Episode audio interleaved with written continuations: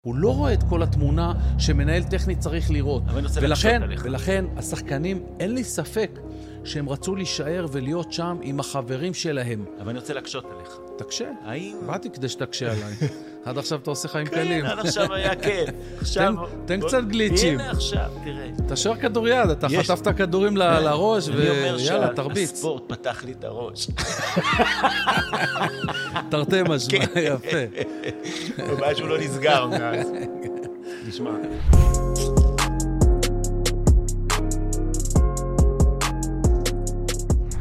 שלום למאזינים ולצופים. איתי נמצא ניר לוין.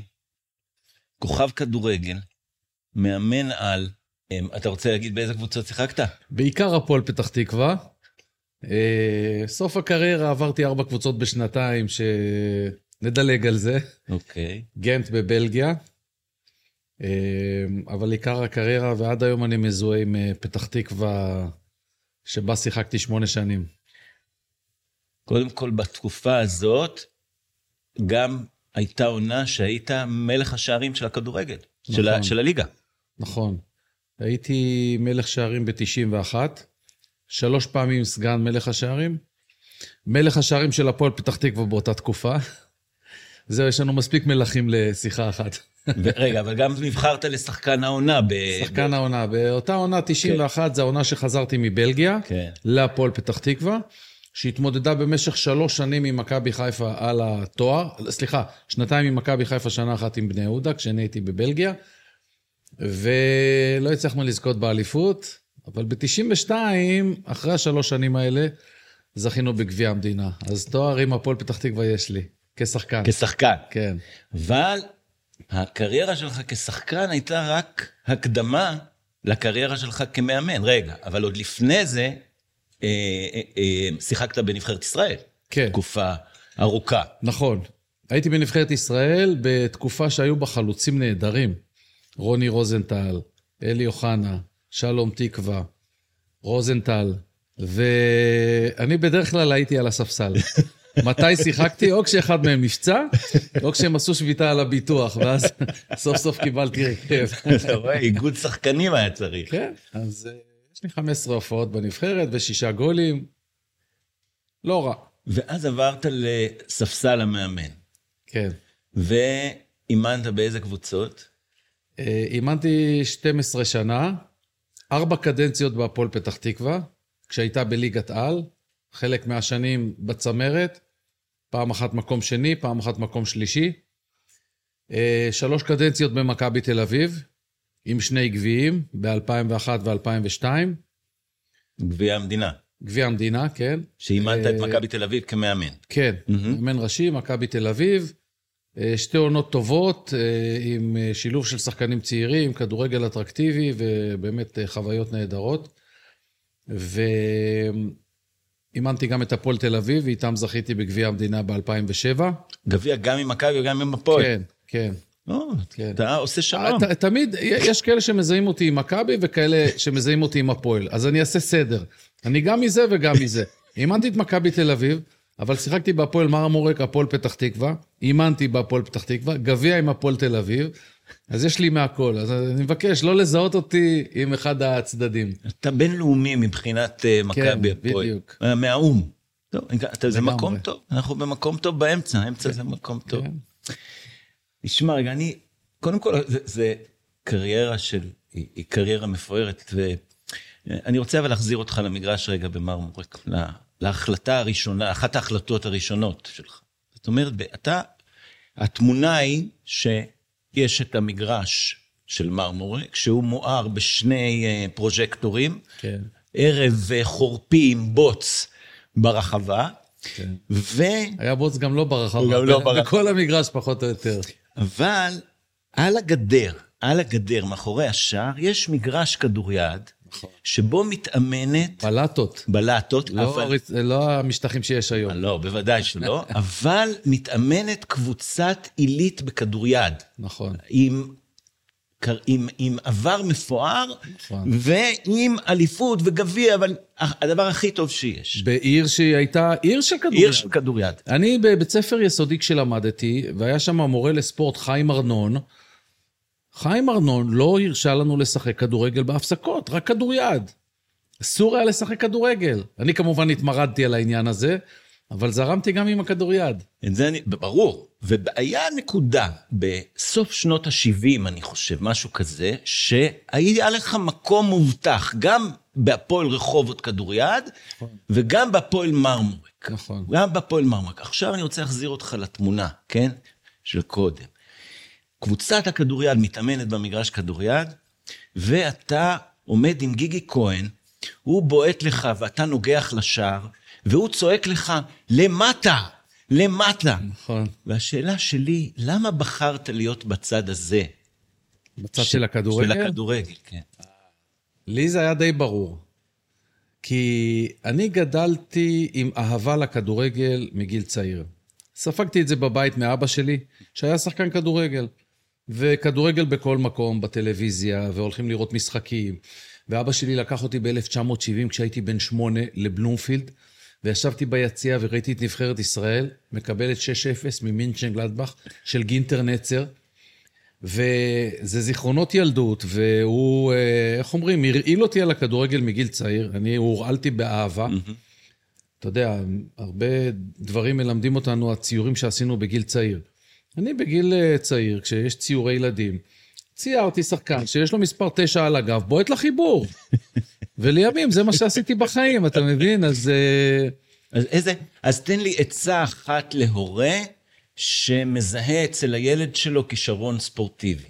לאפשר לו, לעודד אותו, לכוון אותו, לתת לו את העצמאות בתחום הזה, לתת לו להצליח וגם ליפול, לכוון, להדריך, לתת לו כלים, אבל לתת לו לעשות את הדרך הזאת. אם זה מה שהוא אוהב, והוא גם טוב בזה, אז קדימה, צא לדרך. תראה, יש הרבה הורים שיכול להיות יקשיבו לנו, שהם לא פריקים של ספורט מסוים או של כדורגל, אבל בכל זאת הילד שלהם רוצה לפרוח, והם רוצים לדעת מה קו הגבול בין מעורבות לבין תמיכה. כן. אתה יודע לסמן אותו, אתה יודע להגיד להורא כזה. חד משמעית. לא ציינו בפתיח שאני הייתי 8 שנים במכבי תל אביב במחלקת הנוער, מנהל מקצועי. ועברתי עשרות ומאות של הורים ושחקנים ומקורבים וסוכנים ועורכי דין ודודים ואחים שכולם יודעים מה טוב לשחקן. ואני מדבר על שחקן צעיר, אני מדבר על שחקנים בני 18, 17, 15, וגם 12 ו-11. זה מה שקובע איזה שחקנים יהיו אחר כך, לא? גם. זה אלה חלק מהדברים שבאמת קובעים. הגיל הזה. נכון. ואני ראיתי הורים שעושים טעויות בסיסיות עם הילדים שלהם. הגבול שדיברת עליו, הגבול הוא מאוד ברור. זאת אומרת, ההורה צריך לעודד, לכוון, להביא את הילד לאימון או למשחק, ומשם, מרגע שהוא נותן לו את הנשיקה של בהצלחה או את ברכת הדרך, זה עבודה של מחלקת הנוער, של המאמן ושל המנהל המקצועי ושל המועדון שבו הילד משחק. ושם ההורים לא צריכים להתערב בכלל כמה הוא משחק, או אם הוא עשה את הדבר הזה, או אם הוא בתפקיד כזה או בתפקיד אחר. זה התפקיד של הצוות המקצועי. ההורים כן יכולים להתעניין, לשאול, ליזום שיחות עם בעלי התפקידים במערכת, כדי לדעת, כדי לעשות תיאום ציפיות, לדעת מה הוא צריך לשפר, אבל להשאיר לאנשים שבמערכת, לטפל בפיתוח המקצועי של הילד. אז איזה עצה אתה יודע לתת להורה שיושב ביציע, בלעת המשחק, ורואה את הילד שלו או לא משותף, או יש לו הערה לגבי האופן שבו המשחק מתנהל. שיעשה מה שאני עשיתי, כשלקחתי את אלון, הג'ינג'י החמוד שלי הקטן, אז הוא היה, היום הוא ג'ינג'י בוגר חמוד, אבל אז הוא היה ג'ינג'י קטן, ששיחק בראשון לציון. הבן שלי, ואני לקחתי אותו לאימון, הוא היה בן 10, 11, משהו כזה. והמאמן לא שיתף אותו, הוא ישב על הספסל, שיתף אותו מעט מאוד דקות, והוא היה מאוכזב בטירוף. הוא ישב איתי באוטו ונסענו בחזרה הביתה, ואני נשכתי שפתיים, כי כל כך התעצבנתי על המאמן, אני לא אגיד מה, שלא נתן לו לשחק, איך הוא עושה את זה, החוצפן הזה. אבל לא אמרתי את זה לאלון. לאלון אמרתי, אתה רוצה להיות יותר טוב, אתה רוצה לשחק, תתאמן יותר טוב, תשקיע באימון הבא, שבוע הבא באימונים, תתאמץ כמו שצריך, תשפר את עצמך, ואז תשחק יותר. אני רוצה לשאול אותך בכנות, שאתה מסתכל היום, אתה מכיר את עולם הכדורגל, אתה מסתכל היום כמה הורים נוהגים כך. אתה יכול להגיד הרוב, חלק, מעט? אני יכול להגיד שהרוב מתנהגים ככה. זאת אומרת, זה כמו ההתפרעויות במגרשים. המיעוט הוא זה שמשתולל ועושה את הבלגן, אבל אותו אנחנו רואים ושומעים. אותו דבר ההורים. זאת אומרת, שאתה רואה, כשאתה שומע שאנשים אומרים לך, במחלקות נוער, ההורים משתוללים ביציע. מי זה משתולל ביציע? זה 2 או 3. אבל אותם אתה שומע. 20 הורים משתי הקבוצות, שבאים ויושבים ורואים, ומוחאים כפיים ואומרים, כל הכבוד לילד, או נהדר, או קדימה מכבי, או הפועל, או מה שזה לא יהיה, והם אומרים מה שצריך, והם מבינים מה אסור להם להגיד. אותם אתה לא שומע. אתה שומע את אלה שהם המיעוט, הצעקני, והמיעוט שמפריע לצערנו. עכשיו תגידי רגע, שוב, מהסתכלות כוללת שלך על התמונה, אתה חושב שהנושא הזה, שעכשיו עלה לכותרות, האלימות במגרש, ההתנהגות של האוהדים, ברקע המקרה של בית"ר ירושלים, אבוקות וכן הלאה, אתה חושב שהנושא הזה מטופל היטב? לא, ממש לא. ממש לא. היה צריך לעשות כאן את מה שעשו באנגליה. באנגליה היו התפרעויות, והיו הרוגים ופצועים במגרשים, וזה היה קטסטרופה.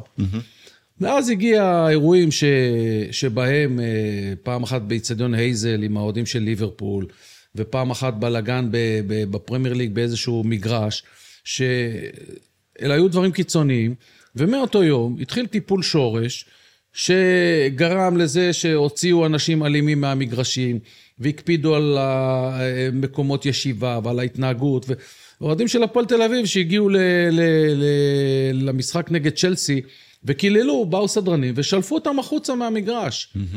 וזה מה שעשו באנגליה, וזה הוכיח את עצמו. ואתה חושב שאפשר לעשות את זה פה? כן, אפשר לעשות את זה פה עם האמצעים שיש היום. היום אתה יכול לזהות בדיוק כל אוהד איפה הוא יושב, לראות תמונה שלו עם המצלמות המשוכללות שיש היום במגרשים, ולהגיע אליו. למי יש אינטרס? אמצעים לזה של ההתאחדות, של המשטרה, ולשים את היד, וברגע שיתחילו עם זה, בתפסו 10 כאלה במשחק, זה ייגמר. כי זה יעבור כמו אש בשדה קוצים, אנשים יבינו שלא שווה להם לבלות את הלילה או את השבוע במעצר, בעקבות התפרעות שלהם במגרש, וזה ייפסק חד משמעית. אז תראה, דיברנו על הדילמות של נער שצריך לבחור באיזה ספורט הוא עושה, והשלב הבא שהנער מסיים את דרכו, אז יש גם בהרבה מאוד מקצועות, אבל גם בכדורגל, יש דילמה גם לילד, לספורטאי וגם למשפחה, מה לעשות עם הצבא? ספורטאי מצטיין או קרבי? כן, אני נתקלתי בדילמה הזאת, ונשאלתי, קודם כל, אפילו היום, שמישהו ששיחק כדורגל ובחר להיות קצין וללכת לקריירה צבאית, פתאום יצר איתי קשר, והוא רוצה לחזור לכדורגל. בחור בן 23 קצין, בחור מדהים. אבל זה מראה שהדבר הזה קיים כל הזמן. הרעב הזה לשחק כדורגל ולבוא לידי ביטוי ולא לפרוש. אני יכול להגיד לך שרועי קאט, עוד רחובותי, אנחנו שני רחובותים, אז רועי קאט הוא רחובותי, והוא גדל במחלקת הנוער של מכבי תל אביב, ובהגיעו לגיל 18, הוא הותר כמתאים לקורס טייס. ושני ההורים שאותם אני מכיר, אורן קאט ואופרה, אופרה למדה איתי בשכבה ומורה, ואנחנו מכירים מגיל מאוד צעיר, ואורן, אבא של רועי, שגר 3 בתים מאיתנו ברחוב עמוס דניאלי ברחובות, שאיתו היינו משחקים בשכונה כדורגל, בין השאר, ואורן היה זה שלקח אותי בפעם הראשונה למגרש מכבי ברחובות להתחיל לשחק כדורגל. אז אורן ואופרה הגיעו אליי ואמרו, תשמע, רועי הותר כמתאים לקורס טייס, מה אנחנו עושים? דילמה. דילמה. כי אני לוקח אותך לשנת 84, שיחקתי בפועל פתח תקווה, שיחק איתנו בחור בשם רן בולוקן, זיכרונו לברכה, הוא נפטר בשנה האחרונה. הוא החליט לעזוב את הכדורגל, כי הוא הותר כמתאים לקורס טייס, הוא הפך להיות טייס מסוקי קרב, ועשה קריירה מדהימה, והחליט לפרוש מכדורגל. וזה בהחלט דילמה. יש את עובד ברנס. עובד ברנס, כן. עובד, נכון? עובד ברנס, זיכרונו לברכה, ששיחק איתנו כדור יד. אגב, נספר לכולם שאתה היית שוער באותה הפועל רחובות, כן? אז כשאני עברתי מהמגרש של מרמורק למגרש הבלטות, אתה היית שם השוער. קצת צעיר ממני, אבל עדיין היינו בידיים של יהודה סנדלר ויעקב, כן. ואיגור ביאלי. אז אני חוזר רגע לנושא של הקורס טייס. אמרתי לאורן ואופרה לגבי רועי, הוא רוצה להיות שחקן כדורגל, זה חשוב לו. אז הוא צריך לנסות למצות את הקריירה כשחקן כדורגל, כי כמו הבן שלי, שהיה בקורס טייס, אבל נפלט משם ליחידה מובחרת אחרת, רוב החבר'ה לא ימשיכו בקורס טייס, וקריירה ככדורגלן יכולה לאפשר לו הזדמנות לחיות מזה, ולהיות שחקן כדורגל מצליח, מה שהוא עד היום עושה, משחק בליגת על, ובהצלחה די יפה, אבל זה דילמה לא פשוטה. מה היית אומר כהורה לילד כזה? שאלה טובה. בעיה. השאלה עד כמה חיידק הכדורגל בוער בך. אצל רן בולוקן, חיידק הכדורגל לא בער כל כך. לי החיידק הזה בער כל הזמן, כולל אתמול בערב, כשאני משחק כדורגל בהליכה עם ותיקים בני 60 פלוס, ואני פשוט רב איתם ועם השופט ועם כולם, כי אני חייב נצח במשחק הזה. אז השאלה גם, ואגב, זה גם השאלה, עד כמה השחקן יגיע רחוק. נתקלתי בהמון שחקנים מאוד מאוד מוכשרים, אבל אין להם את הבעירה הפנימית הזאת, את האובססיביות שאנחנו רואים אצל רונלדו, מסי, מייקל ג'ורדן וכל אלה, מיקי ברקוביץ' או ווינרים, ערן זהבי, ווינרים גדולים כאלה, שאתה רואה שזה איזה אש שבוערת מבפנים. וברגע שאתה רואה שאין את זה, לא משנה כמה כישרון יש לשחקן. כן. הוא לא יגיע רחוק. זאת אומרת, בעצם, אתה יודע, אולי זו שאלה מצחיקה, כי הרי אתה בתור ספורטאי יודע שילד בגיל כזה, שהספורט בוער בעצמותיו, הוא לא שואל את ההורים מה לעשות. הוא יודע. נכון. ולכן ההורים צריכים להניח. ממש, אצלי, אני ידעתי בדיוק מה המסלול. ההורים עזרו לי, כן? כשהייתי צריך ממכבי רחובות לעבור להפועל מרמורק, זה לא פשוט ברחובות, אתה יודע את זה, אתה מכיר את העסקנים, כשאבא שלי היה צריך לבוא אליהם ולבקש יפה, ובסוף חתמו לי ועברתי, ואז בהפועל מרמורק אתה צריך להתגבר על חנן עדני, שלא רוצה לשחרר אותך, אז אתה מנצל את השנה שחנן עדני לא היה, ועושה הסכם עם הפועל מרמורק, ואז בגיל 22 יכולתי לעבור להפועל פתח תקווה, אחרת זה לא היה קורה. וכל הזמן רציתי להתקדם, והזכרת את גיגי כהן, אז כשאני בגיל 22 עברתי מהפועל מרמורק להפועל פתח תקווה, גיגי כהן אימן את שעריים, והוא רצה שאני אבוא לשעריים. אז אמרתי לו, לבוא ממרמורק לשעריים, קצת בעייתי, פעם אחת, פעם שנייה, אני רוצה משהו יותר גבוה, ואז הוא אמר לי, אתה לא תשחק, יש שם את רונן הלל, את עופר נהרי, את רצבי, את אלון חזן שעבר אז מהפועל אשדוד, הוא אמר לי, אתה לא תשחק שם. אז אמרתי לו, אני אשחק לפני כולם, וזה באמת מה שהיה. וכשהייתי בפועל פתח תקווה, רציתי חול, וכל שנה עשיתי בחוזה סעיף יציאה לחול, ובסוף הצליח לי, ויצאתי לשחק בגנט.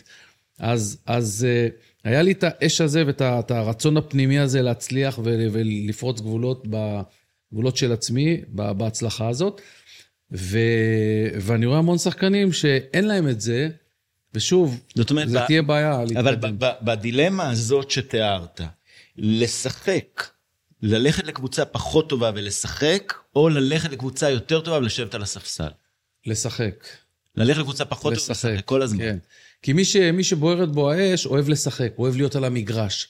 ואתה רואה את זה גם היום עם שחקנים. ראש לשואלים היית אומר. כן. ממש, לשחק, להיות על המגרש, כן. לשבת על הספסל זה לא סחורה, זה...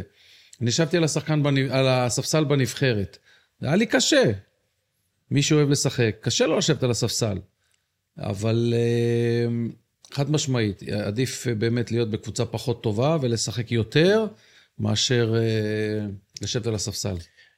ניר, תראה, דיברנו קודם על זה שספורטאים מצטיינים, יש להם דרייב אחר. אני זוכר את הדבר הזה אצלך. אני בתור ילד זוכר שהסתכלתי עליך ואמרתי, זה משהו אחר, זה לא יכול להיות. גם על האימון הזה שתיארתי, שאתה עומד שם בחושך. אתה מדבר על הדרבי שעריים, הפועל מרמורק, שבכיתי עם דמעות. לא, דווקא. זה קרה בגיל 17. לא שם. אני מדבר על ההחלטות, על הדרך, על קבלת ההחלטות. אמרת לי לא מזמן שנפגשנו, אמרת לי שהכדורגל זה אצלך דרך חיים, וזה שום דבר לא ישנה את זה, ואני מקנה בזה, זה בכזאת אהבה גדולה. ולספורטאים אתה מזהה את זה. זאת אומרת, זה כמו בצבא, אתה יודע מי טוב. כן. אתה נמצא בספורט קבוצתי, אף אחד לא מדבר על זה, אבל כולם יודעים מי אחד, מי שתיים, מי שלוש, כולם יודעים את זה, וכולם... ואתה במהלך התקופה הזאת, ניהלת, כפי שתיארת, את כל ההחלטות שלך עם הדרייב, לא רק עם הכושר, לא רק עם היכולת הפיזית, לא רק עם, אלא עם כוח רצון ועם קבלת החלטות נכונה שהבאת. כן. עכשיו אני שואל אותך, תשמע, יושבים אנשים שמסתכלים עליך בתור דמות ודוגמה ומופת לקריירה הישגית, והם רוצים להיות כאלה. מה אתה יכול להגיד להם על הדרייב המנטלי? זה שרצת הכי הרבה, וזה שהתאמצת הכי הרבה, מה אתה יכול להגיד להם על הצד המנטלי, שמלווה אותך בתוך הקריירה? לא להתפשר עם עצמך. זאת אומרת, היו נדירים המקרים שהחמצתי אימונים. זה תמיד להגיע לאימון. גם כשנאלצתי, לא נאלצתי, כן, זה היה בחירה שלי. לגור ברחובות, לנסוע בבוקר עם טרנטה לסמינר הקיבוצים וללמוד 3 שנים, משנת 84 עד 87, שב3 שנים האלה אני משחק בהפועל פתח תקווה, ליגת על, מסמינר הקיבוצים, אחרי שאני בשיעורים מעשיים ועיוניים, מ8 בבוקר עד 3 אחרי הצהריים, לנסוע לפתח תקווה, להגיע כשאני מגיע לאצטדיון הישן, אני מתחיל לפתוח שרוכים וכפתורים של הבגדים, כדי להחליף את הבגדים מהר לבגדים של האימון, ולהגיע לעשות את האימון. אבל לא הפסדתי אימונים. ומה מניע? הגעתי לכל האימונים. מה מניע את זה? הרצון להצליח ולעשות דברים, ותראה, גם היום יש לי ימים שאני עסוק ועושה בהם 5 דברים, אני יודע מה, אתמול למשל, הייתי בפגישה בירושלים, והייתי בסשן מאמנים ברמלה, ופרשנות בהרצליה, ופגישות, ואתה עושה המון דברים, ואני חוזר מהפרשנות ב-12 בלילה, אתה יודע, אתה גמור, אבל אני אוהב את הימים האלה. אני מרגיש סיפוק עצום, ואני כבר חציתי 60, אני לא כמוך ילד צעיר. עוד שנה יש. בסדר, זה השנה הכי ארוכה, מ-59 עד 60. אז אני, קודם כל, אני כבר חציתי 60, ואני כבר סבא, אתה מבין? אז בכלל, יש לי פור גדול עליך. נשתמעתי כמה אתה נהנה מזה. אני בא עכשיו לכאן, מכמה שעות עם גילי המקסימה, הנכדה שלי, וגם זה כיף, אתה יודע, זה ממלא אותך. אבל אני רוצה רגע להחזיר אותך תקופה שלך כשחקן, ומשם תתאר לי מה יש לך. הרי האם היית יכול להגדיר את עצמך כילד אתלט, כשמישהו שהיתרון שלו הוא באתלטיות? אז זה היה לך נתון מקורי, אבל רק עם זה היו הרבה אתלטים. אני אגיד לך ככה. מה היה לך? היה לי אתלטיות והגישה, האובססיה הזאת שאמרתי לך. אבל לא חסרים לי המון דברים. אתה יודע, כשהגעתי לפועל פתח תקווה בגיל 22, אני הבנתי שחסרים לי המון דברים, שחסרות לי שנות אימון, על הטכניקה למשל. או טכניקה וטקטיקה, זאת אומרת, דברים שקשורים בכדורגל. אז נכון שחזי בנק ויהודה חדד, המאמנים שלי במרמורק, וגיגי כהן כמובן, זיכרונו לברכה, לימדו אותי המון והיו נהדרים, אבל אם את כל השנים האלה, שהתחלתי לשחק בגיל 11, והיום מתחילים לשחק כבר בגיל יותר מוקדם, אז אם נניח הייתי מתחיל לשחק בגיל 6-7 בבית ספר לכדורגל, במכבי תל אביב או במכבי חיפה, ושם הייתי מקבל את ההכשרה שלי כשחקן, אין לי ספק שהייתי מגיע רחוק יותר. כי היו עובדים איתי נכון יותר במשך שנים, אז הייתה לי טכניקה יותר טובה, הייתה לי רגל שמאל יותר טובה. והיום אתה מעריך שהמערך שתומך בשחקנים הצעירים, נותן להם את התמיכה הראויה? חד משמעית, יש להם היום הרבה יותר דברים טובים, מתקנים, מאמנים, עזרים, אמצעים טכנולוגיים, ובמועדונים הגדולים כמובן, שחד משמעית יעזרו להם להיות שחקנים טובים יותר. ובתקופת הקריירה שלך, כשהיית בתוך הקבוצות, הרגשת שמנטלית אתה יותר חזק מהשאר, אותו דבר? חזק. יותר חזק. חזק. הרגשתי חזק מאוד, הרגשתי ש... אם אתה זוכר את הסרט, את הסדרה הריקוד האחרון של מייקל ג'ורדן, כמובן, שכולם ראו, יש שם את כל השחקנים האחרים של שיקגו, שבמרכאות התלוננו, למה? כי הוא רדה בהם באימונים. הוא לא ויתר להם, הוא לא התפשר. עכשיו, איזה תלונות יש להם? הרי בלי שהוא היה עושה את זה באימונים, ובמשחקים, הם לא היו מגיעים לאליפויות האלה. אז איפה אתה היית בתמונה הזאת? ובמשחקים, הוא אמר, כל הזמן מייקל ג'ורדן אמר, אני כדי להגיע לרמה הזאת במשחקים, צריך להתאמן אותו דבר. וכדי שזה יקרה, כל השחקנים שלי צריכים להתאמן אותו דבר. אז הוא עשה את זה לרודמן ולקוקוץ' ולכולם. ולהבדיל לאלף עבדי הבדלות, זה מה שאני עשיתי באימונים. למה להבדיל? התעצבנתי על שחקנים, כי יש איזה הבדל קטן ביני ובין מייקל ג'ורדן. זה עניין הבדל. שראיתי אותו במשחק אליפות ב-97 בשיקגו במגרש. אולי לא בתפיסה המנטלית.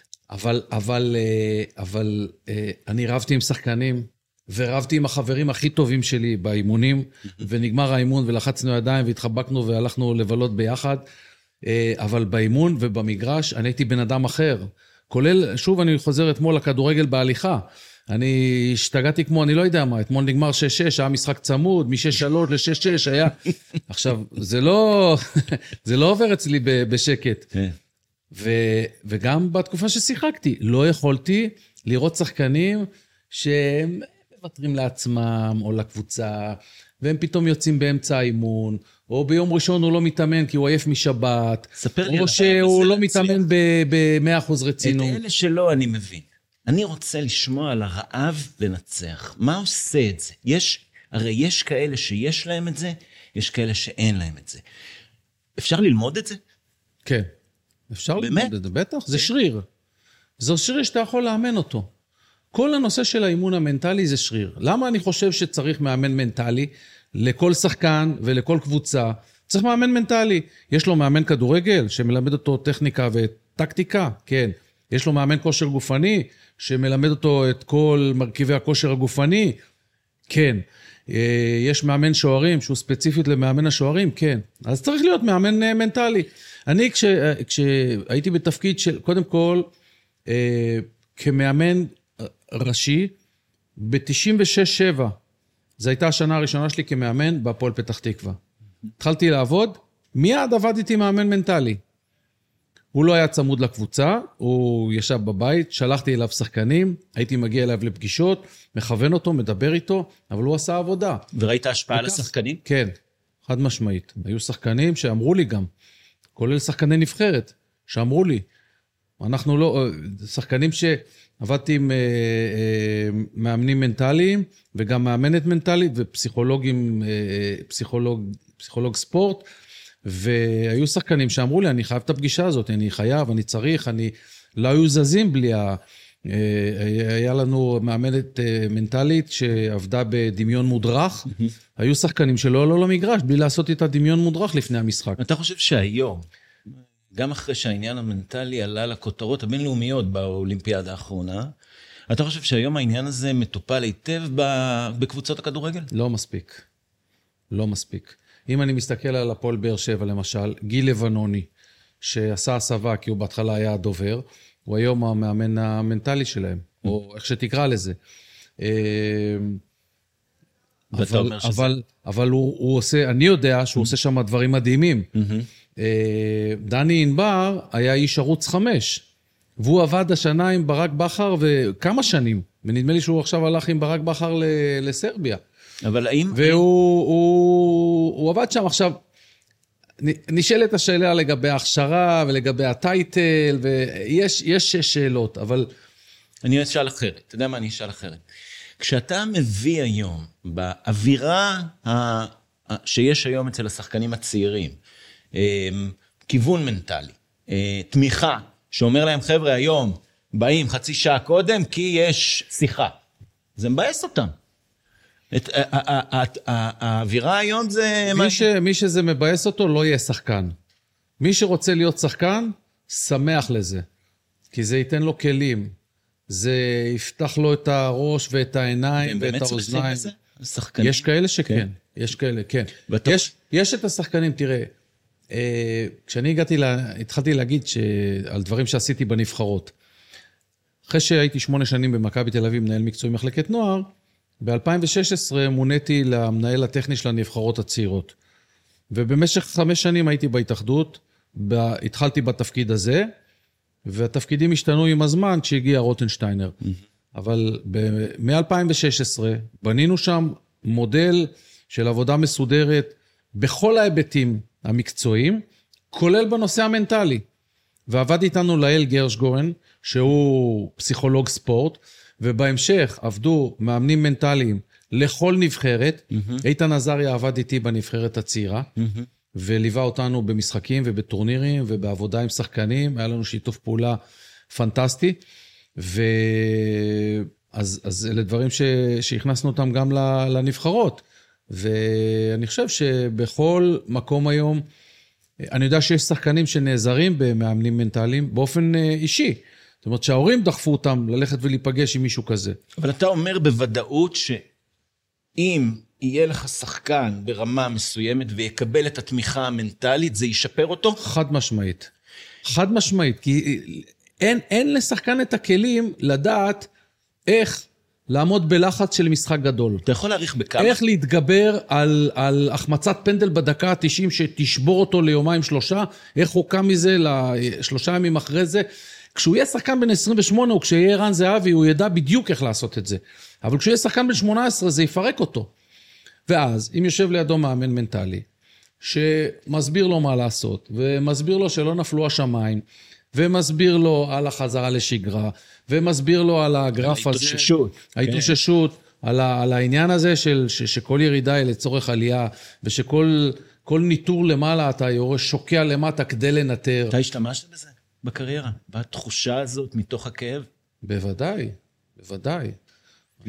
אני החמצתי, ובמשחקים גדולים, כולל משחק עונה נגד מכבי חיפה, צ'אנוב לקח לי גול של 100%, ונשאר טקו ופספסנו אליפות, ואני פספסתי פנדל מכריע בגביע נגד ביתר תל אביב, מול ארי חביב, כשעוז איליה שובר את הרגל לידי, ו10 דקות מטפלים בו, כי הוא פשוט שבר את הרגל, פשוטו כמשמעו, כן? עם רגל שבורה והוא יוצא לימים הוא אומר לי, אני שוכב באמבולנס ומסתכל, ואתה בועט לי את הפנדל לשמיים, תגיד, אתה נורמלי, הרגת אותי. איך קמים מזה? יושבים ספורטאים, יושבים אנשים שעברו כאב ושבר, שאת זה הם יכולים לראות. כולם מזדהים עם הפספוס. איך אתה קם מזה? כי מייקל ג'ורדן כל הזמן אמר, שזוכרים לו את הקליעות שהוא קלה, אבל הוא זוכר על כל קליעת ניצחון של השניות האחרונות, היו לו 4 או 5 החטאות עוד לפני כן, וזה מה שבנה אותו, שהוא עדיין ממשיך לקחת את מהכישלונות. אני למדתי שזה חלק מהמשחק, ואם הכי קל זה להגיד, אני לא בועט את הפנדל, שמישהו אחר יבט. וכמאמן, אתה יודע, היו לי 3 גביעים. ב2 מהם, אני זכיתי אחרי דו-קרב בעיתות הכרעה. פנדלים, מה שנקרא. ופנדלים, זה הדוקרב המנטלי הכי... בדיוק, פנדלים זה הדבר המנטלי הכי משמעותי בכדורגל, כשאתה בועט פנדל או כשאתה מגיע לדוקרב פנדלים, נגד מכבי חיפה ב-2002, שזכו באליפות כבר, ואתה מסיים 120 דקות מול מכבי חיפה האימתנית, שאברהם גרנט המאמן, ומשחקים שם בן עיון, יעקב בורוסו, ז'וטאוטס, פרליה, בדיר, בנאדו, דוידוביץ' בשער, אלון חרזי וקבוצה גדולה. ואנחנו עם מכבי תל אביב, הדי צנועה, מגיעים איתם לפנדלים. בגביע. ואברהם גרנט בגביע, אברהם גרנט, אני יודע כי הוא אימן אותי, לא מאמין בלהתאמן על פנדלים. ואנחנו בגביע, מכבי תל אביב, התאמנו על פנדלים כל הדרך לגביע, זאת אומרת, כל פעם שהיה משחק גביע, בשבוע שלפני כן, בעטנו פנדלים. אז שחקנים שהגיעו לגמר הגביע, במכבי תל אביב, היו אחרי שהם בעטו במהלך, בוא נגיד, 4 חודשים שלפני כן, הם בעטו 60-70 פנדלים. וזה הביא לזה ש5 פנדלים שלנו היו מושלמים, והפכו לגולים, ובמכבי חיפה החמיץ ג'ובני רוסו, שהיה שחקן העונה, ולקחנו גביע. דיברנו על קבלת החלטות בתור נער וילדות, אחר כך קבלת החלטות צבא או לא צבא. אני רוצה לקחת אותך לתקופה של אחרי הצבא. אתה ספורטאי מצטיין, מנהל את הקריירה, ומקבל הצעה לעבור לחול. ספר לי על ההחלטה הזאת. מה עובר עליך בפעם? תראה, קודם כל, הרצון שלי להתקדם גרם לזה שתמיד הכנסתי בחוזה אפשרות לצאת לחול. ועם הפועל פתח תקווה זה היה סעיף יציאה לחול, שהסכום שחרור הלך והיה נמוך משנה לשנה. אז ניסיתי במשך כל השנים, נסעתי למבחנים, לקחתי סוכנים, מה לא עשיתי, אבל לא הייתי מספיק טוב ולא קיבלו אותי. הייתי באנובר, בגרמניה, הייתי בבלגיה, בכמה קבוצות. בשנה השלישית, גנט ראתה קלטות שלי, הכנתי קלטות עם תקצירים, ושלחתי אותם, ואז הם שלחו את עוזר המאמן לראות אותי במשחק נגד כפר סבא. וידעתי שהבן אדם יושב ביציע ובא לראות אותי. שזה כבר משהו מלחיץ, ומה אתה עושה ואיך אתה מתנהג. אתה יודע שמישהו יושב ביציע, ועכשיו מוכרע גורלך, האם אתה נוסע לשחק בבלגיה ומגשים את החלום שלך או לא. איך זה השפיע עליך? וסיימנו ב-2-2, יוסי שושני הכניס 2 גולים, אני הייתי בסדר, אבל לא מעבר לזה. בערב מתקשר אליי ישראל מעוז הסוכן, זה עוד רחוב אותי, כן? ישראל מעוז, ואני פותח את השיחה, ואני אומר לו, הוא לא התרשם, אה? זהו, אכלתי אותה. והוא אומר לי, למה אתה חושב? אני מאוד הייתי ביקורתי עם עצמי, אבל הוא אומר לי, תקשיב, הוא מאוד מאוד התלהב, הוא הולך להמליץ למאמן לקחת אותך, המאמן היה רנה ונדר אייקן, ובאמת זה מה שהוא המליץ, ועברתי לגנט ושיחקתי שם, אז לעצם העניין, רציתי מאוד לצאת לחול, עד היום לא הייתי סולח לעצמי, אם לא הייתי יוצא לחול, כי לא הייתי יודע איך זה, והעובדה שיצאתי ושיחקתי שנה אחת בגנט, נותנת לי מנוחה לנפש, שעשיתי את המקסימום, כי לא הייתה לי עונה גדולה שם, ואז חזרתי לפועל פתח תקווה, אבל מבחינת קבלת ההחלטה, חד משמעית זה היה שם. בנוסף לכך, אני התחתנתי בגיל צעיר, עם עוד רחובותית בשם גבי, שלמדה איתנו בבית ספר קציר ברחובות, וגבי מגיל צעיר ידעה שהיא רוצה חול, ותן לה רילוקיישן, וכמובן שגנט, שהיא עיר מדהימה, ובלגיה היה פנטסטי, הייתה לנו שנה נהדרת שם, בוודאי כשנולדה רוני הבת הגדולה שלנו שם, אבל מבחינה מקצועית היה לא פשוט, אבל העובדה שגבי תמכה ורצתה חול, עזר לי כמובן להגשים את הרצון שלי להתקדם הכי גבוה שאני יכול, ולנסות לראות מה אני שווה ולאן אני יכול. אני ידעתי שאני לא ברמה של המועדונים הגדולים באירופה. ידעתי שאין לי מקום בליגות הבחירות, ידעתי שבלגיה יכול להיות משהו טוב בשבילי, כי זה איזושהי ליגת ביניים. וצירוף הנסיבות שהיה עם הפועל פתח תקווה שמתמודדת על אליפות, וגברי לוי ואברהם שיושבים לי אל הכבד לחזור לחוזה של 3 שנים, גרם לזה שאחרי שנה כבר חזרתי בחזרה להפועל פתח תקווה, וחוויית חול אצלי הייתה עונה אחת בגנט. אבל אני רוצה לשאול אותך, על היציאה, האם הרגשת שהגעת מוכן? כן. הגעתי מוכן, למרות שהיו דברים שלא הייתי מוכן אליהם, וזה בעיקר בהיבט הפיזי. כי הליגה הבלגית היא לא מהליגות הבכירות בעולם, אבל עדיין היא הייתה הרבה יותר מהליגה הישראלית. הרגשת ששם אתה מקבל איזושהי אווירה אחרת מבחינת החוויה המנטלית, התמיכה המנטלית בספורטאים? הרגשת שיש שם התייחסות לדבר הזה? לא במיוחד, היה לי קשה, כי אתה בא, אתה ישראלי, ויש הרבה מאוד זרים, וזה תחרות, ואתה בתחרות, הייתה לי תחרות עם כמה אפריקאים וכמה בלגים, ואתה פתאום, אני הגעתי מהפועל פתח תקווה, שבהפועל פתח תקווה, כל עונה הייתי השחקן הבכיר, והייתי מלך השערים.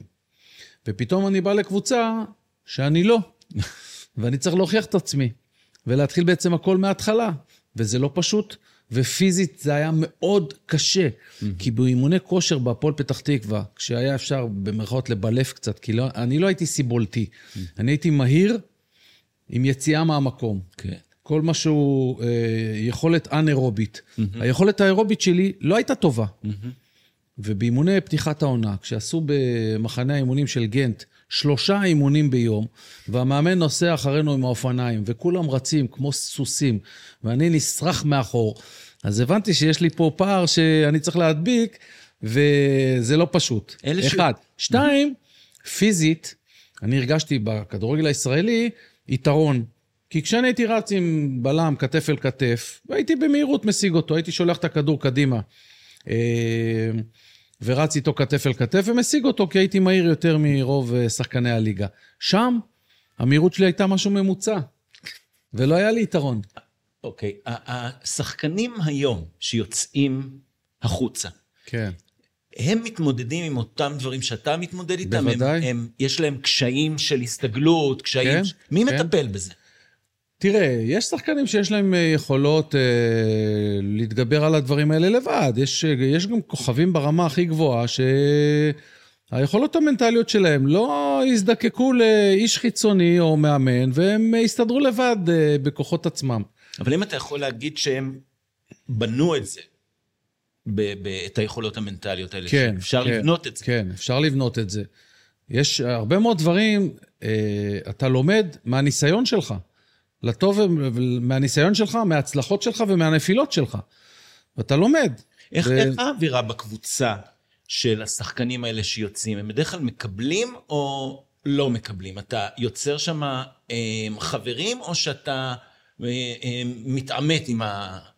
לא, זה תלוי בסיטואציה ותלוי באופי שלך, ולי היה מאוד חשוב הקטע החברתי בכל קבוצה שהייתי בה. אז היו לי חברים במכבי רחובות ובמרמורק ובפועל פתח תקווה, חברים עד היום. עד היום יש קבוצת וואטסאפ ונפגשנו לפני שבוע עם כל החבר'ה ששיחקו לפני 30 שנה וזכו בגביע המדינה ב-92.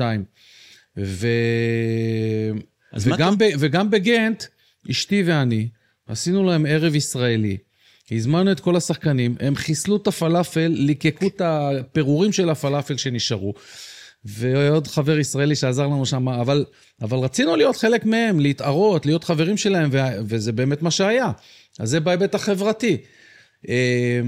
אבל לגבי ההשתלבות וההסתגלות, אז זה גם תלוי באופי של השחקן, זאת אומרת, אתה יודע, יש כאלה שהם זאבים בודדים, ורוני רוזנטל למשל, שהוא מימש את הפוטנציאל שלו, למרות שהוא היה פחות מוכשר מבחינת כדורגל נניח, מאייל ברקוביץ' ואלי אוחנה. אבל היה בו איזה סוג של זאב בודד, של משהו נחוש וממוקד מטרה, והוא באמת הצליח להגיע, ושיחק בברוז' בבלגיה, ולאחר מכן בליברפול, ועשה קריירה בפרמייר ליג, קריירה מדהימה. אבל נגיד, אצל האנשים, אני תיארת עכשיו סוגים של אנשים וסוגים של קריירות, ותיארת כאלה שהם יותר חזקים למרות שהם פחות.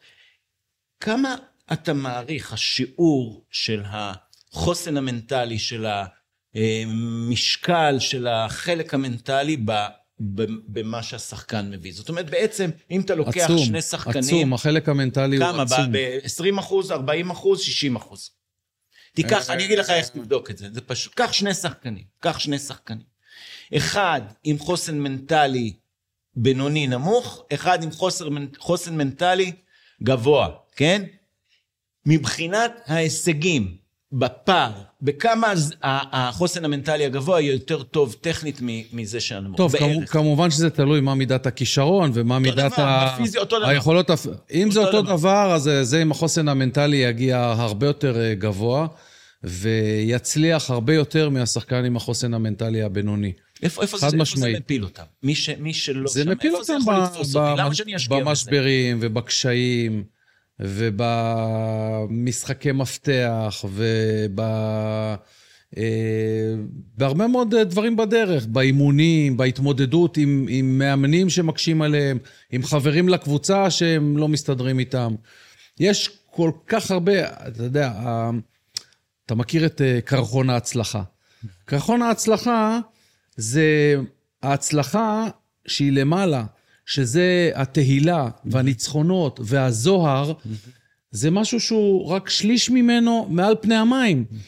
מתחת, השני שליש שמתחת, זה העבודה הקשה, זה ההתמדה, זה המשברים, זה הקשיים, זה קרחון ההצלחה. בסוף הוא נמס. אז בסוף הוא נמס, או שאם אתה טיטניק, אז הוא מפרק לך גם איזה עונייה וכמה נהרגים. אבל הכוונה היא שעל כל שחקן כזה שאתה רואה שהוא מגיע לרמות, אתה יודע, מדברים על ערן זהבי כווינר הישראלי, נכון לעכשיו הכי גדול שיש. הוא שיחק בפלרמו ונכשל שם בגדול, באיטליה. אבל הוא ידע למנף את זה אחרי זה, לבוא למכבי תל אביב, לעשות שנים טובות, לעבור לסין ולהצליח, לעבור לפסו בהולנד ולהצליח, ולחזור אחרי זה ארצה, ולהצליח גם עם הפועל תל אביב.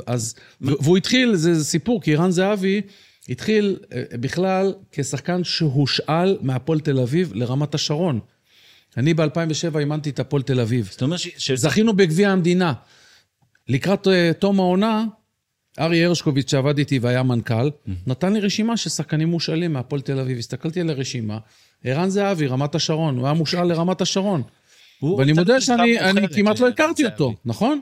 ב-2009 הוא כבר הביא דאבל להפועל תל אביב. זה אומר שיכול להיות שיש שחקנים שמגיעים לגיל 21-22 והם לא מככבים, ואם יהיה להם את ה... בטח, יש... מה הם צריכים כדי לעשות את הסיבוב? מה הם צריכים כדי לעשות את הסיבוב הזה? מה אתה חושב שהיה לערן זהבי, שבגיל מאוחר יחסית אמר לו עכשיו אני... מה זה מזל?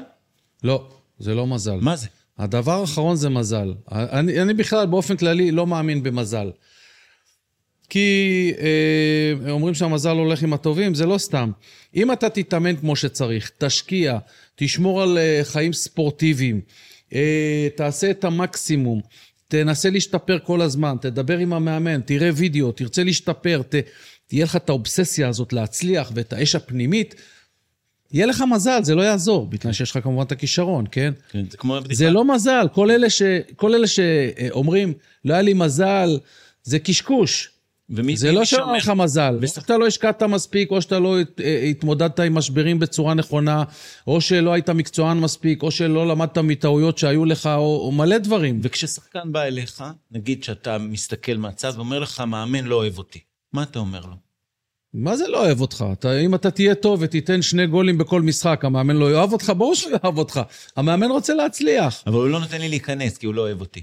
הוא לא נותן לך להיכנס, כי אתה לא מספיק טוב. אם אתה תהיה, זה מה שאמרתי לאלון, הבן שלי, כשחזרנו מהאימון בראשון, אני מחזיר אותך 30 דקות אחורה בפודקאסט המדהים הזה, אבל זה מה שאמרתי לאלון, ואני אומר לו, לשחקנים אחרים גם, מה זה המאמן לא אוהב אותך?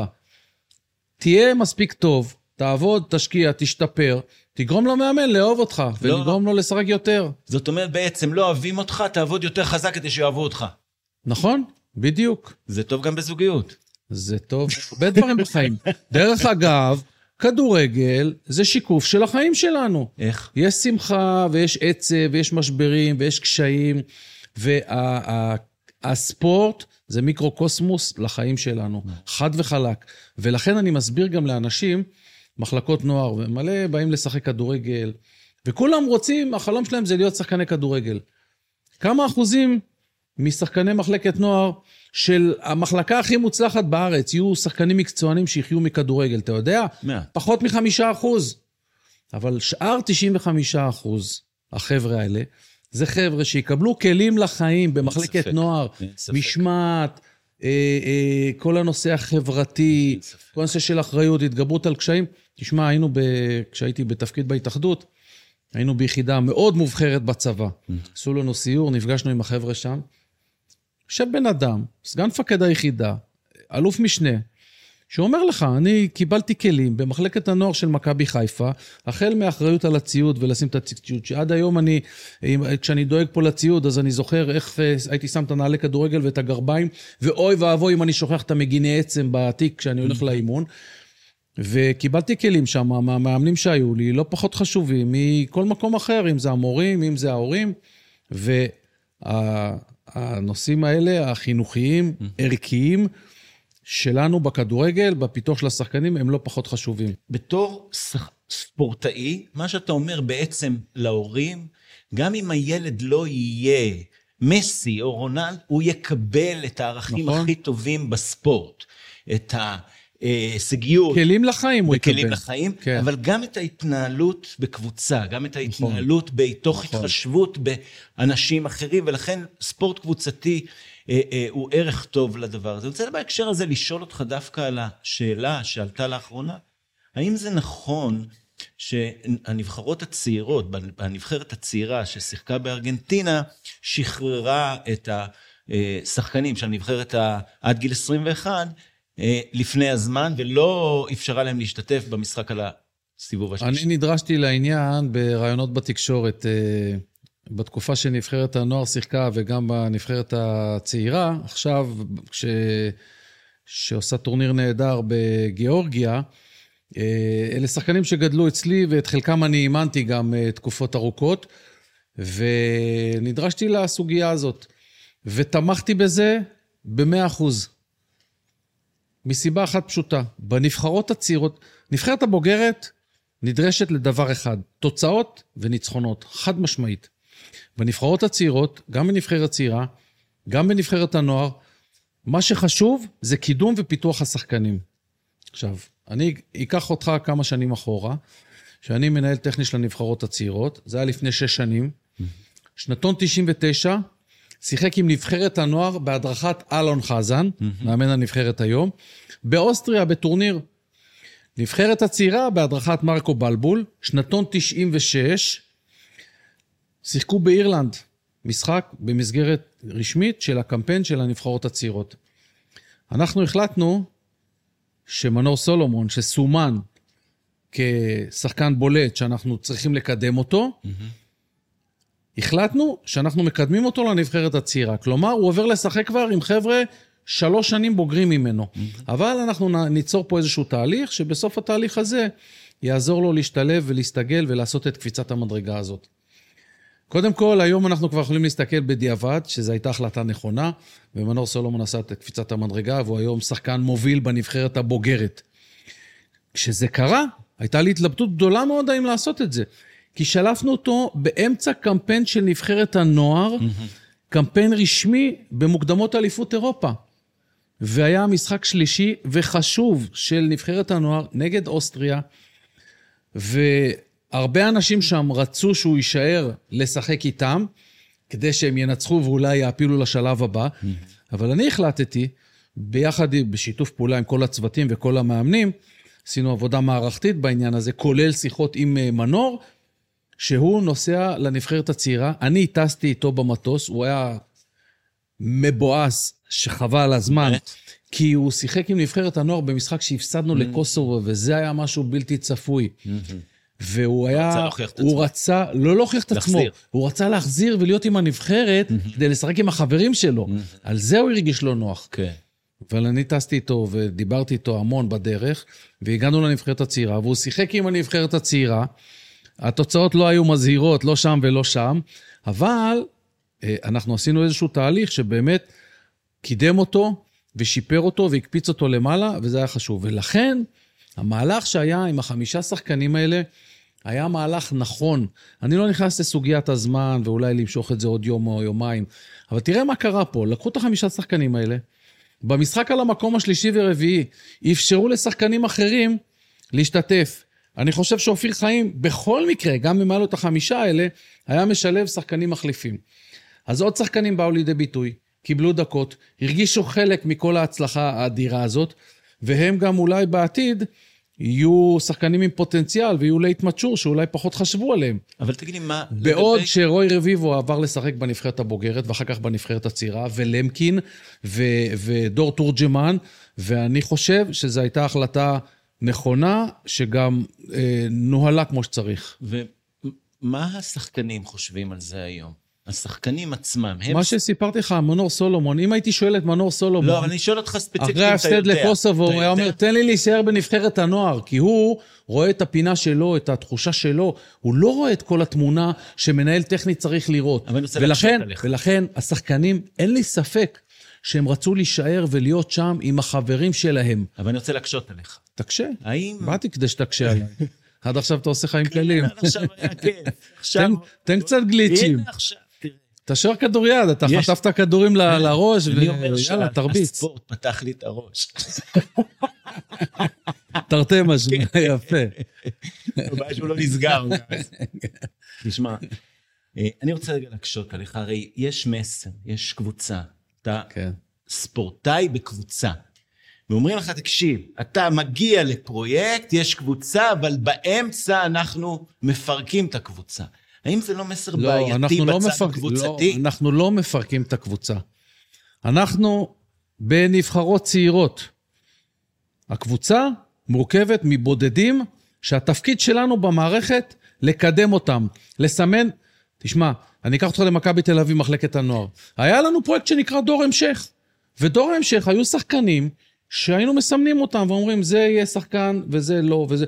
ומתוך הקבוצות האורגניות שלהם, היינו מושכים לאימוני אקסטרה, כולל שחקנים שאני עבדתי איתם, שני שחקנים או שלושה שחקנים מקבוצה מסוימת, ואת השאר לא, ואתה אומר, איך אתה עושה דבר כזה? אתה מפריד ביניהם, זה משגע את האנשים ואת ההורים בכלל, ואין מה לעשות, זה...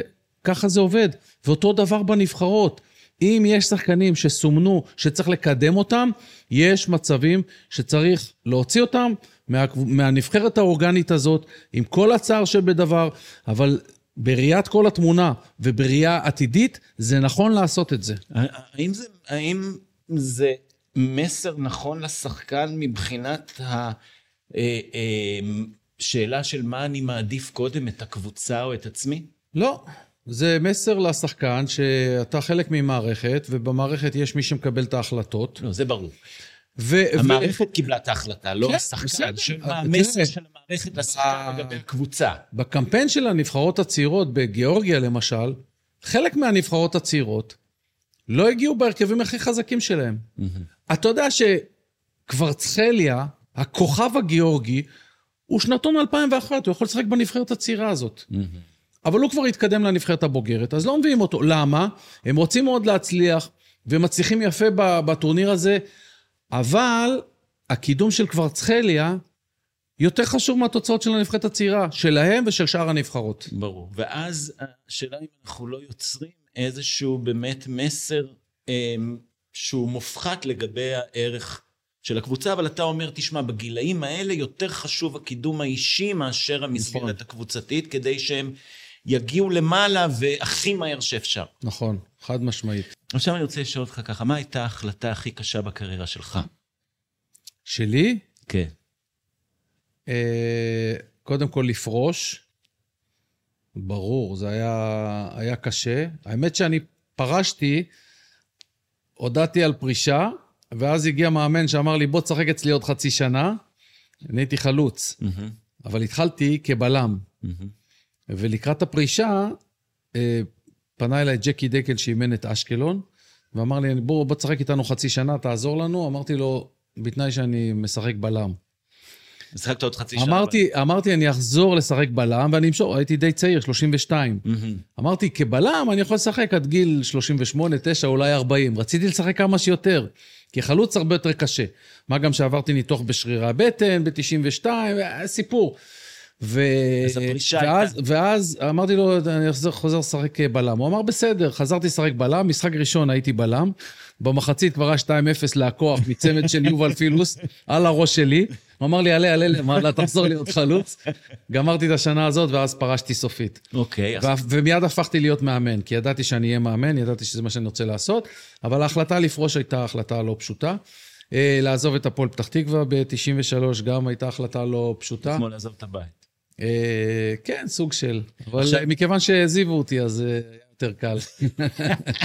שאלה אחרונה. מה הרגע הכי מרגש בקריירה שלך?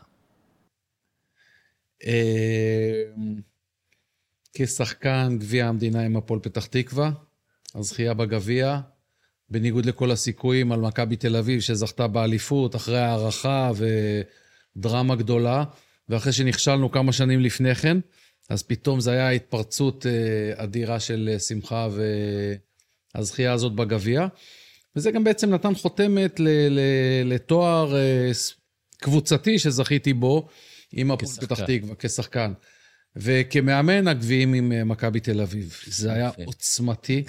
בשנה הראשונה ניצחון בחצי גמר על הפועל תל אביב, שהייתה במסע האירופי המופלא עם קשטן, וזה היה זכייה מדהימה עם הרבה שחקנים צעירים וכדורגל איכותי. עונה לאחר מכן עם מכבי חיפה עם הפנדלים והחמצת ג'ובאני רוסו, שהייתה זכייה עוצמתית בפני עצמה. אז שני הגביעים האלה, זה היה כמאמן. אלה ההישגים הגדולים. ניר לוין, תודה רבה. אדם שההישגים שלו, אתה יודע, אפשר למנות אותם. איזה כיף של חיים. ותודה רבה שהתארחת אצלנו. אני למדתי המון, היה כיף. תודה רבה לך. בהצלחה. תודה.